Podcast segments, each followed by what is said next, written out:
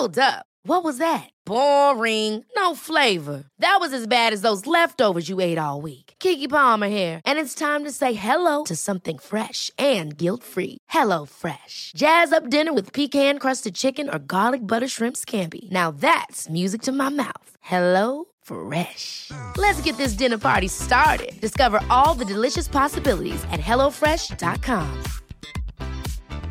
Hey, it's Ryan Reynolds, and I'm here with Keith, co star of my upcoming film, If, only in theaters, May 17th. Do you want to tell people the big news? All right, I'll do it. Sign up now and you'll get unlimited for $15 a month and six months of Paramount Plus Essential Plan on us. Mintmobile.com slash switch. Upfront payment of $45 equivalent to $15 per month. Unlimited over 40 gigabytes per month. Face lower speeds. Videos at 480p. Active Mint customers by 531.24 get six months of Paramount Plus Essential Plan. Auto renews after six months. Offer ends May 31st, 2024. Separate Paramount Plus registration required. Terms and conditions apply if rated PG. Hiring for your small business? If you're not looking for professionals on LinkedIn, you're looking in the wrong place. That's like looking for your car keys in a fish tank. LinkedIn helps you hire professionals you can't find anywhere else, even those who aren't actively searching for a new job but might be open to the perfect role. In a given month, over 70% of LinkedIn users don't even visit other leading job sites. So start looking in the right place. With LinkedIn, you can hire professionals like a professional. Post your free job on linkedin.com slash achieve today. Hello, bienvenidas y bienvenidos a Las Reinas Podcast. Yo soy Larisa y estoy muy contenta y emocionada de traerles historias de reinas reales y honorarias, famosas y no tan famosas. El día de hoy nos vamos hasta Ucrania y les estaré platicando de la vida de una mujer muy poderosa de la Edad Media, la primer santa que cubriremos en este podcast, que no lleva una vida muy santa que digamos. Ya van a saber por qué. El día de hoy hablaremos de Olga de Kiev, o mejor dicho, Santa Olga, pero yo la voy a llamar Olga, ¿ok? Ahora, antes de comenzar, quiero hacer algunas aclaraciones. La primera es que no soy historiadora, solamente soy fan. La segunda, probablemente no vaya a pronunciar bien nombres de personas, ciudades, etc. Sorry, super sorry de antemano. Así que por favor prepárense una bebida, relájense, siéntense y acompáñenme mientras les cuento sobre la vida de esta mujer. Comenzamos. Empezamos con un poco de contexto. Kiev en Rus eran tribus eslavas que fueron fundadas eh, por personas de origen escandinavas y duró de los años 862 al año 1242 en lo que ahora es Bielorrusia y Ucrania. Los Rus invitaron a los vikingos al área para que ayudaran a mantener la paz y uno de esos vikingos se llamaba Rurik quien fue el que fundó la dinastía rúrica que duró siete siglos. De hecho, fun fact, el primer zar de Rusia, Iván IV Kovkov, Iván el Terrible, probablemente han escuchado de él, él era descendiente directo de Rurik. El declive de Kiev en Rus empezó a finales del siglo XI y durante el siglo XII se desintegró en varios territorios y luego se debilitó aún más por factores económicos. Disminuyeron sus rutas comerciales y luego ya al final el estado cayó con la invasión mongola del año 1240 y ya después de eso se dividió más o menos en lo que ahora es Ucrania, Bielorrusia y Rusia. Ahora vamos a empezar con la historia de Olga. No se tienen registros de cuándo fue que nació exactamente, pero al parecer sí sabemos que nació en una ciudad que se llama Skov, actualmente está en el noroeste de Rusia. No sabemos ni el año en que nació. O sea, tenemos así un signo de interrogación bien grande porque al parecer, según algunos historiadores, fue en el año 890, eh, pero ella dio a luz en el año 942, por lo, o sea, lo tanto tendría 52 años, entonces no saben si, si esa información está correcta, ¿no? Entonces vamos a decir que sí. Vamos a usar 890 como el año en que nació, pero con un super signo de interrogación.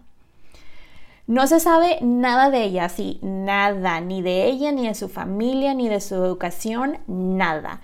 Como les había comentado en el episodio anterior, no siempre se documentaban la vida de las mujeres porque simplemente no eran importantes para sus familiares, para los hombres de sus vidas, etcétera. Pero pues digo, no vamos a entrar en ese show ahorita, ¿verdad? Sus orígenes eh, son varegos y si no saben qué significa varegos, les explico. Los varegos fueron vikingos que venían de Suecia y fueron hacia el este y sur a través de lo que hoy es Rusia, Bielorrusia, Ucrania y los Balcanes. Y de ahí se fueron hacia el imperio bizantino y de hecho Olga viene del nombre Helga, que es un nombre nórdico. Hay algunas teorías de que su papá era Oleg, quien fue el que básicamente fundó la ciudad de Kiev, o era alguien de su familia o cercano a su familia, etc., ya que él, Oleg, fue el que arregló su matrimonio con Igor. Igor era el hijo de Rurik, el fundador de la dinastía Rúrica. Ahora, otro dato interesante de Olga es que no tenemos ningún escrito en donde se describa cómo era ella físicamente. O sea, hay pinturas y hay esculturas que se hicieron muchísimos años después de que ella murió, pero pues digamos que se tomaron bastantes libertades artísticas. Realmente no hay nada que la describa como era ella físicamente, pero sí hay registros donde describen a su hijo y a su hijo lo describen como blanco, rubio, de ojo azul, por lo cual pues se puede asumir que ella también se veía de la misma manera, bastante parecida a su hijo. Eran de origen caucásico, o sea, descendientes de los vikingos y pues esperaría que como nos imaginamos que los vikingos se ven así de altos, blancos, cabello claro, ojo claro, pues así se veía, ¿verdad? La casaron tal vez, otro signo de interrogación muy grande, en el año 903 o 912. Eh, no se sabe realmente, pero pues son otros grandes signos de interrogación. Hay algunos registros que dicen 903, hay otros que dicen el año 912, pero pues eh, eh, uno de esos años la casaron con Igor. Lo que sí sabemos de Igor, el esposo de Olga, es que no era una persona popular, era algo brutal. Nadie lo quería, básicamente. Todo el mundo le tenía miedo porque estaba bien loco. Llega el año 1942 y es cuando les comentaba que nace su hijo, que técnicamente ya tenía 52 años, pero ok. Su hijo se llama Sviatoslav. Lo siento si hay alguien que hable esos idiomas y me está escuchando. Lo siento, así lo estoy pronunciando yo el día de hoy. Es muy probable que haya tenido más hijos, pero simplemente o no los anotaron, o no sobrevivieron, o eran mujeres, etc. No se sabe nada realmente de cuando se casa hasta que tiene a su hijo, o sea, hay un super gap de tiempo que absolutamente no se sabe nada, pero la historia vuelve a arrancar, por llamarlo de esa manera, cuando su esposo Igor sale de tour a cobrar el tributo que le debían los, los pueblitos, pues, las demás tribus. Igor, como les acabo de decir, sale en el año 945 eh, a cobrar su tributo y llega con unas personas llamadas los Drevlianos, que de hecho Drevliano significa la gente del bosque, a recabar tributo y le dan miel, cera, pieles, etc. Y se preguntó, oye, pero estos tienen mucho y nos dan nada más esto, o sea, como que no, yo quiero más, me pueden dar más.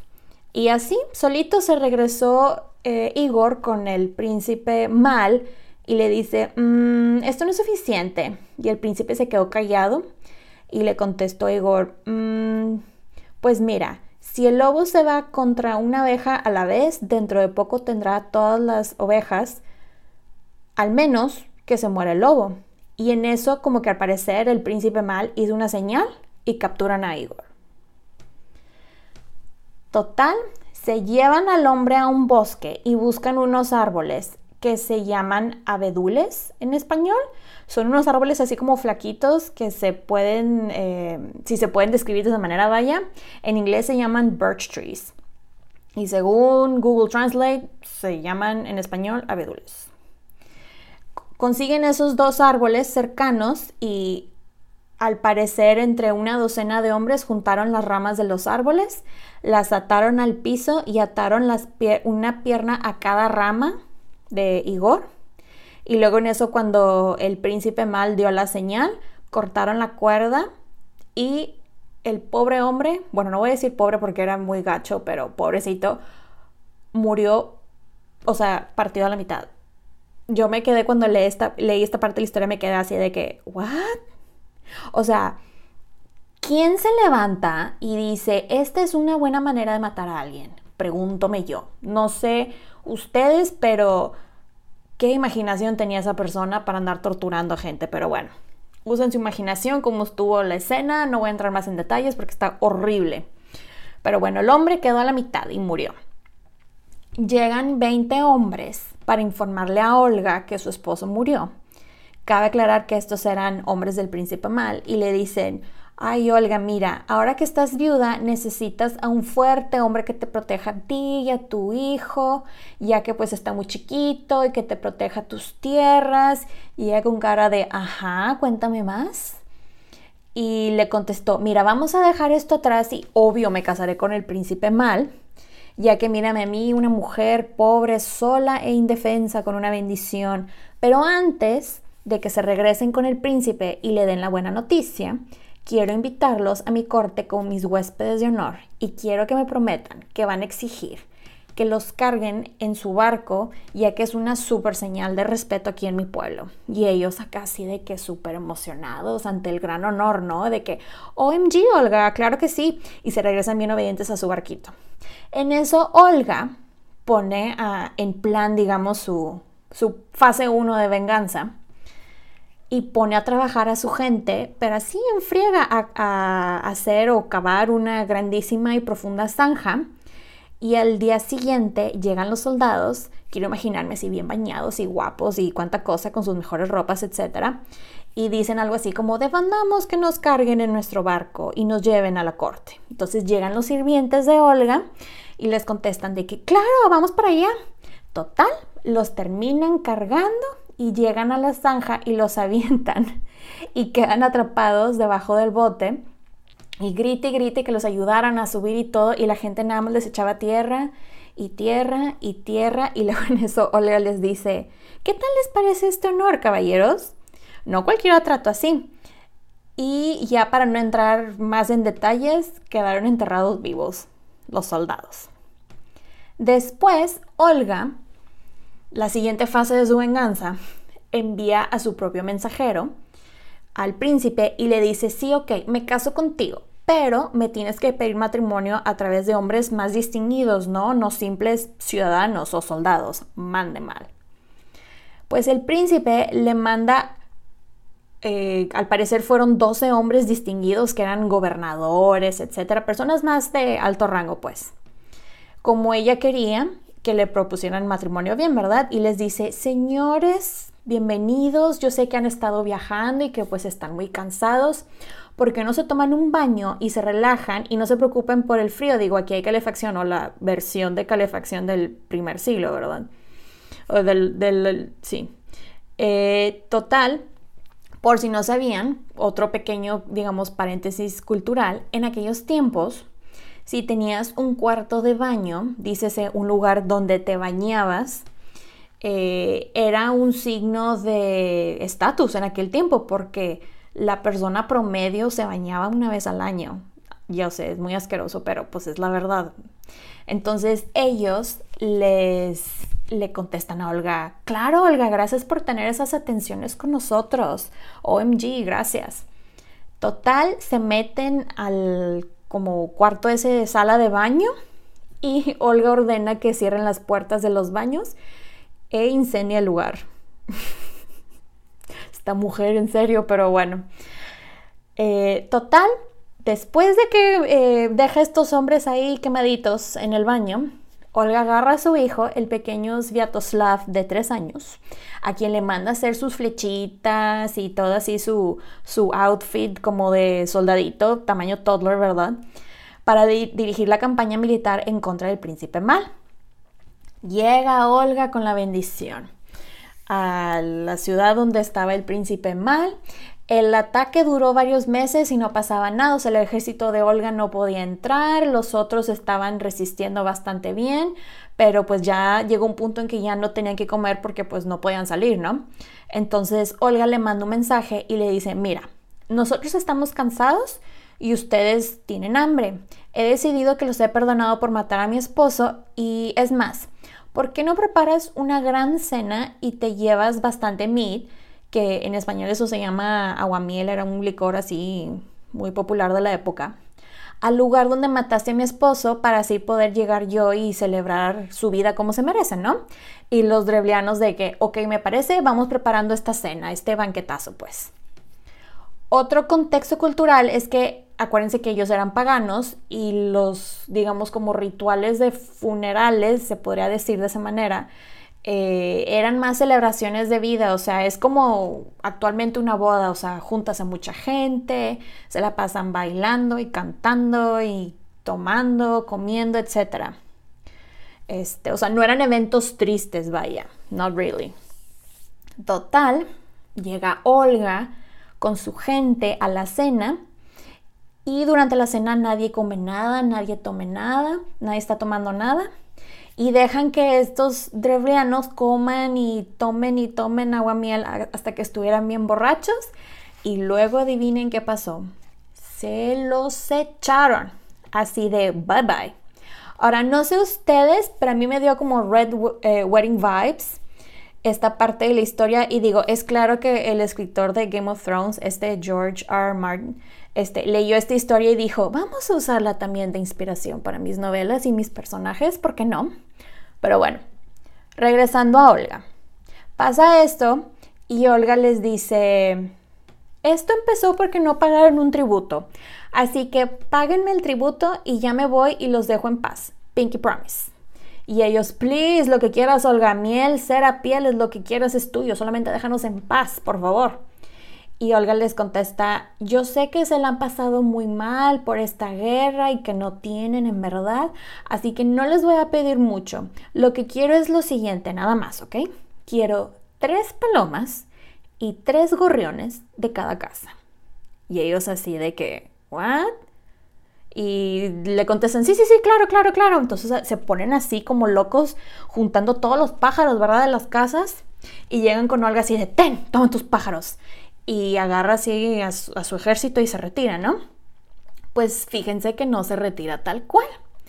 Pues esa noche Olga le pide a sus hombres que aten un pequeño pedazo de azufre a las patas de los pájaros y un pedazo de tela largo y dio la señal, prendieron el pedazo de azufre que colgaba de las patitas de los animales, pobrecitos los animales en serio, pero bueno, y liberan los pájaros. Pues no sé si sabían, yo aprendí, gracias a Google, que las palomas y los gorriones son muy buenos regresándose a sus hogares, o sea, donde viven pues. Y entonces ya se imaginarán qué pasó.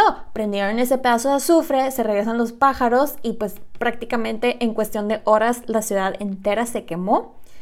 Y los que estaban tratando de huir los mató o los tomó como esclavos para sus soldados y obviamente mandó capturar y matar al príncipe yo sí me quedé de que, oh my god, cuando leí esta parte de la historia. Cabe aclarar que desde ahí nunca más batalló en que le pagaran el tributo. Yo creo que nadie después de haber escuchado todo eso quisiera meterse con Olga, ¿verdad? Este, de, de, hecho, les cuento que después de esa experiencia, si la podemos llamar así, la dejó a Olga pensando en el sistema o sea, la manera como cobraban los tributos y se puso a reformar eso. De hecho, al parecer fue la primer gobernante de lo que hoy es Rusia o de la del área, pues, por llamarlo de esa manera, en implementar reformas de ese tipo.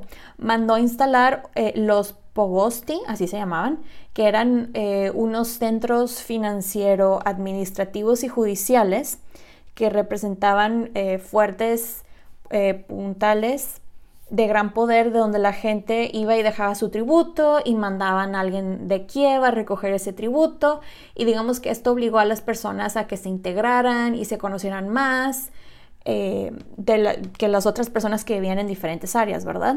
Fue regente por bastante tiempo y cabe mencionar que le siguieron lloviendo eh, propuestas de matrimonio. Y ella les decía a todos, sí, lo voy a pensar, déjamelo lo consulto, medito con mi almohada, y, y luego después era de que, mm, no, no, gracias, bye. Porque pues la verdad ella no quería volver a casarse. ¿Por qué? Porque si se casaba tenía que compartir, bueno, ni siquiera tenía que compartir, tenía que cederle totalmente el poder al hombre con el que se iba a casar y ella así de, mm, mm, I'm good, gracias. Total, pasa el tiempo y su hijo eh, Sviatoslav crece y se casa con varias mujeres, porque pues esa era la costumbre pagana de ellos, y tenía varios nietos y al parecer ella se encargó de la educación de sus eh, nietos, ya que el hijo salía constantemente a expandir el imperio, lo cual tuvo mucho éxito el hijo. Y mientras eh, Sviatoslav, el hijo, salía a conquistar, ella se quedaba de regente. Entonces llega el año de 957 y Olga viajó a Constantinopla que era en aquel entonces la capital del imperio bizantino, que era el equivalente a la capital del imperio romano, pero pues del este, que esta ciudad ahora se llama Estambul, by the way. Y em, para, bueno, otra, para que entremos en un poquito de contexto, durante este tiempo todavía no se hacía la división entre el cristianismo ah, de católico a ortodoxo, o sea, las personas cristianas en aquel tiempo todos eran cristianos. Esta separación de cuando el cristianismo se hizo en católico y luego y en ortodoxo se llama el gran cisma del cristianismo y este fue en el año 1054, o sea, faltaba un ratito todavía, por si estaban con el pendiente. Y esto fue porque el Papa de Roma y el Patriarca de Constantinopla se excomulgaron mutuamente. Al parecer, hay diversos motivos por los cuales estaban peleando, pero no voy a entrar este, en esa conversación. Si les interesa, búsquenlo. Les digo, se llama El Gran Cisma del Cristianismo. Pero bueno, regresando a Olga, una de las teorías del por qué fue es que al parecer quería hacerse de aliados como el representante del Sacro Imperio Romano, etc. Y otra de las teorías por las cuales fue a Constantinopla era supuestamente por algo espiritual. Ahora aquí el punto es que llega Olga a Constantinopla y Constantino VII la invita y ella quiere así mostrar su poder y llegar con su super ejército y cuánta cosa y él la quiere impresionar y saca... Eh, eh, bueno, en aquel entonces el imperio bizantino era muy famoso por su arte, joyas, todo eso, entonces le saca así todo, ¿no? Y cuenta la leyenda que Constantino VII la vio y dijo así de que, ¡Uh, she's hot! Y le super tiró la onda y hasta se rumora que le propuso matrimonio, lo cual francamente no tiene sentido porque el hombre estaba casado, pero bueno. Ella le termina contestando, yo, pero ¿cómo podría hacer algo así si soy una humilde, pobre pagana y todos ustedes son cristianos? Y Constantino le contesta así muy emocionado, OMG Olga, de eso no te preocupes, o sea, yo me encargo de bautizarte. Y él mismo fue su padrino de bautizo al día siguiente. Em, cabe aclarar que todos los cristianos que estaban ahí presentes estaban súper emocionados así de que, yeah, ya tenemos de eh, alguien más en el lado cristiano, ¿no? Hashtag Team Christian, ¿no? Porque pues Olga era la regente de un imperio muy poderoso, entonces estaban muy, muy, muy emocionados. Pero Olga, terminada la ceremonia, fue así de que, ay, Constantino, qué mala onda que eres mi padrino de bautizo, porque pues ahora ya no nos podemos casar. Qué pena, ni modo, me la pierdo yo. Bye. Olga toma como eh, su nombre cristiano Elena o Yelena, lo cual si no se sabe la historia de Santa Elena, les cuento que básicamente fue la mujer que llevó el cristianismo a Roma por aquello de los años 200. Y bueno, fueron ella y su hijo Constantino, lo cual abre debate si su conversión fue algo deliberado o planeado, porque pues no me convence que ella daba pasos sin saber a dónde quería ir, la verdad. Era una mujer muy inteligente. Pero bueno, continuamos con la historia. Al parecer se quedó varios meses y después se regresó a Kiev e intentó convencer a la gente que se convirtiera en el cristianismo. Eh, no tuvo mucho éxito y su hijo nunca renunció a su religión. Era así que, mamá, pero ¿por qué voy a hacer eso? O sea, yo estoy feliz así, yo le rezo al Dios de la guerra y mira, mira cómo me ayuda. Tiempo después, Olga tiene que huir de Kiev con sus nietos ya que los atacan los pechengos lo estoy leyendo, oigan, porque no sabía cómo pronunciar esto. Al parecer era una, era una tribu turca, ¿ok? Y eh, bueno, después del ataque llega el hijo con su ejército y se van y todo el show. Y un año después, el 11 de julio del año 969, Olga muere y su hijo le dio un funeral cristiano. Ella fue canonizada primero por la Iglesia Ortodoxa en el año 1547 y la declararon eh, que ella es igual que los apóstoles, que de hecho ese es un título que solamente otras cuatro otras mujeres han tenido, ese título que les digo de igual a los apóstoles, y estas mujeres son, según Google, eh, todas son del siglo I, by the way, eh, María Magdalena, Fotín, creo que así se pronuncia, eh, que es la mujer samaritana en el pozo, una mujer que se llamó Thecla, que fue una de las primeras santas cristianas, y Santa Apia. Eh, todas ellas, les digo, eran del, siglo I. Tiempo después ya fue canonizada por la Iglesia Católica. Ella es la santa para las viudas y si le quieren rezar, su día es el 11 de julio, que fue el día que ella falleció. Fue hecha santa por sus esfuerzos en traer el cristianismo a la Kiev de Rus. Y su nieto Vladimir, quien, fue, quien realmente fue el que tuvo éxito en la conversión, en eso de llevar el cristianismo, también lo hicieron santo. por lo que leí, el nieto Vladimir obligó básicamente a la gente a convertirse. Pero bueno, no vamos a entrar en esos detalles. Todo esto que les acabo de contar viene escrito en un relato que se llama Primary Chronicle, otro nombre que tiene es A Tale of Bygone Years, que en español por alguna razón se llama La Crónica de Néstor. Néstor fue un monje ruso, pero eh, haz de cuenta que esta, esta, crónica, digamos, relata la historia de la Rus de Kiev de los años 850 al año 1110. Pero el problema con este documento es que ha sido escrito y reescrito en múltiples ocasiones, entonces no se sabe qué tanto es leyenda y no se sabe qué tanto es, pues, verídico, ¿verdad? Pero bueno, el legado de Olga, pues, gracias a ella, digo, llegó el cristianismo a Ucrania, reformó los centros financiero-administrativos de la época y pues nos, nos dio una muy buena historia, sea todo real o ficticio. Espero que les haya gustado este episodio. Pueden encontrar los episodios de Las Reinas Podcast en diferentes plataformas como Spotify, YouTube, Apple Podcasts, Amazon Music, etc. Al igual que en Facebook, Instagram como arroba las reinas podcast y arroba las reinas pod en Twitter. Muchas gracias por escucharme y por apoyar este podcast. Nos escuchamos pronto. Bye.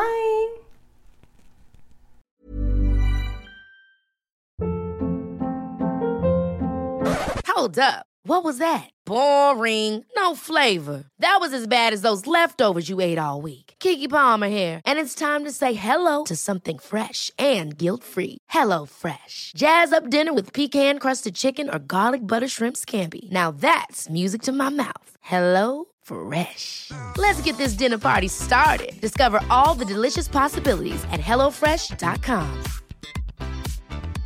Hey, folks, I'm Mark Marin from the WTF Podcast, and this episode is brought to you by Kleenex Ultra Soft Tissues your ally to help tackle your allergy symptoms this season. I love the change of seasons, but nobody loves pollen and all those other things floating in the air that make you sneeze during this nice weather. Kleenex Ultra Soft tissues are hypoallergenic and allergist approved. So fight back against watery eyes and runny noses without worrying about irritating your skin. For this allergy season, grab Kleenex and face allergies head on.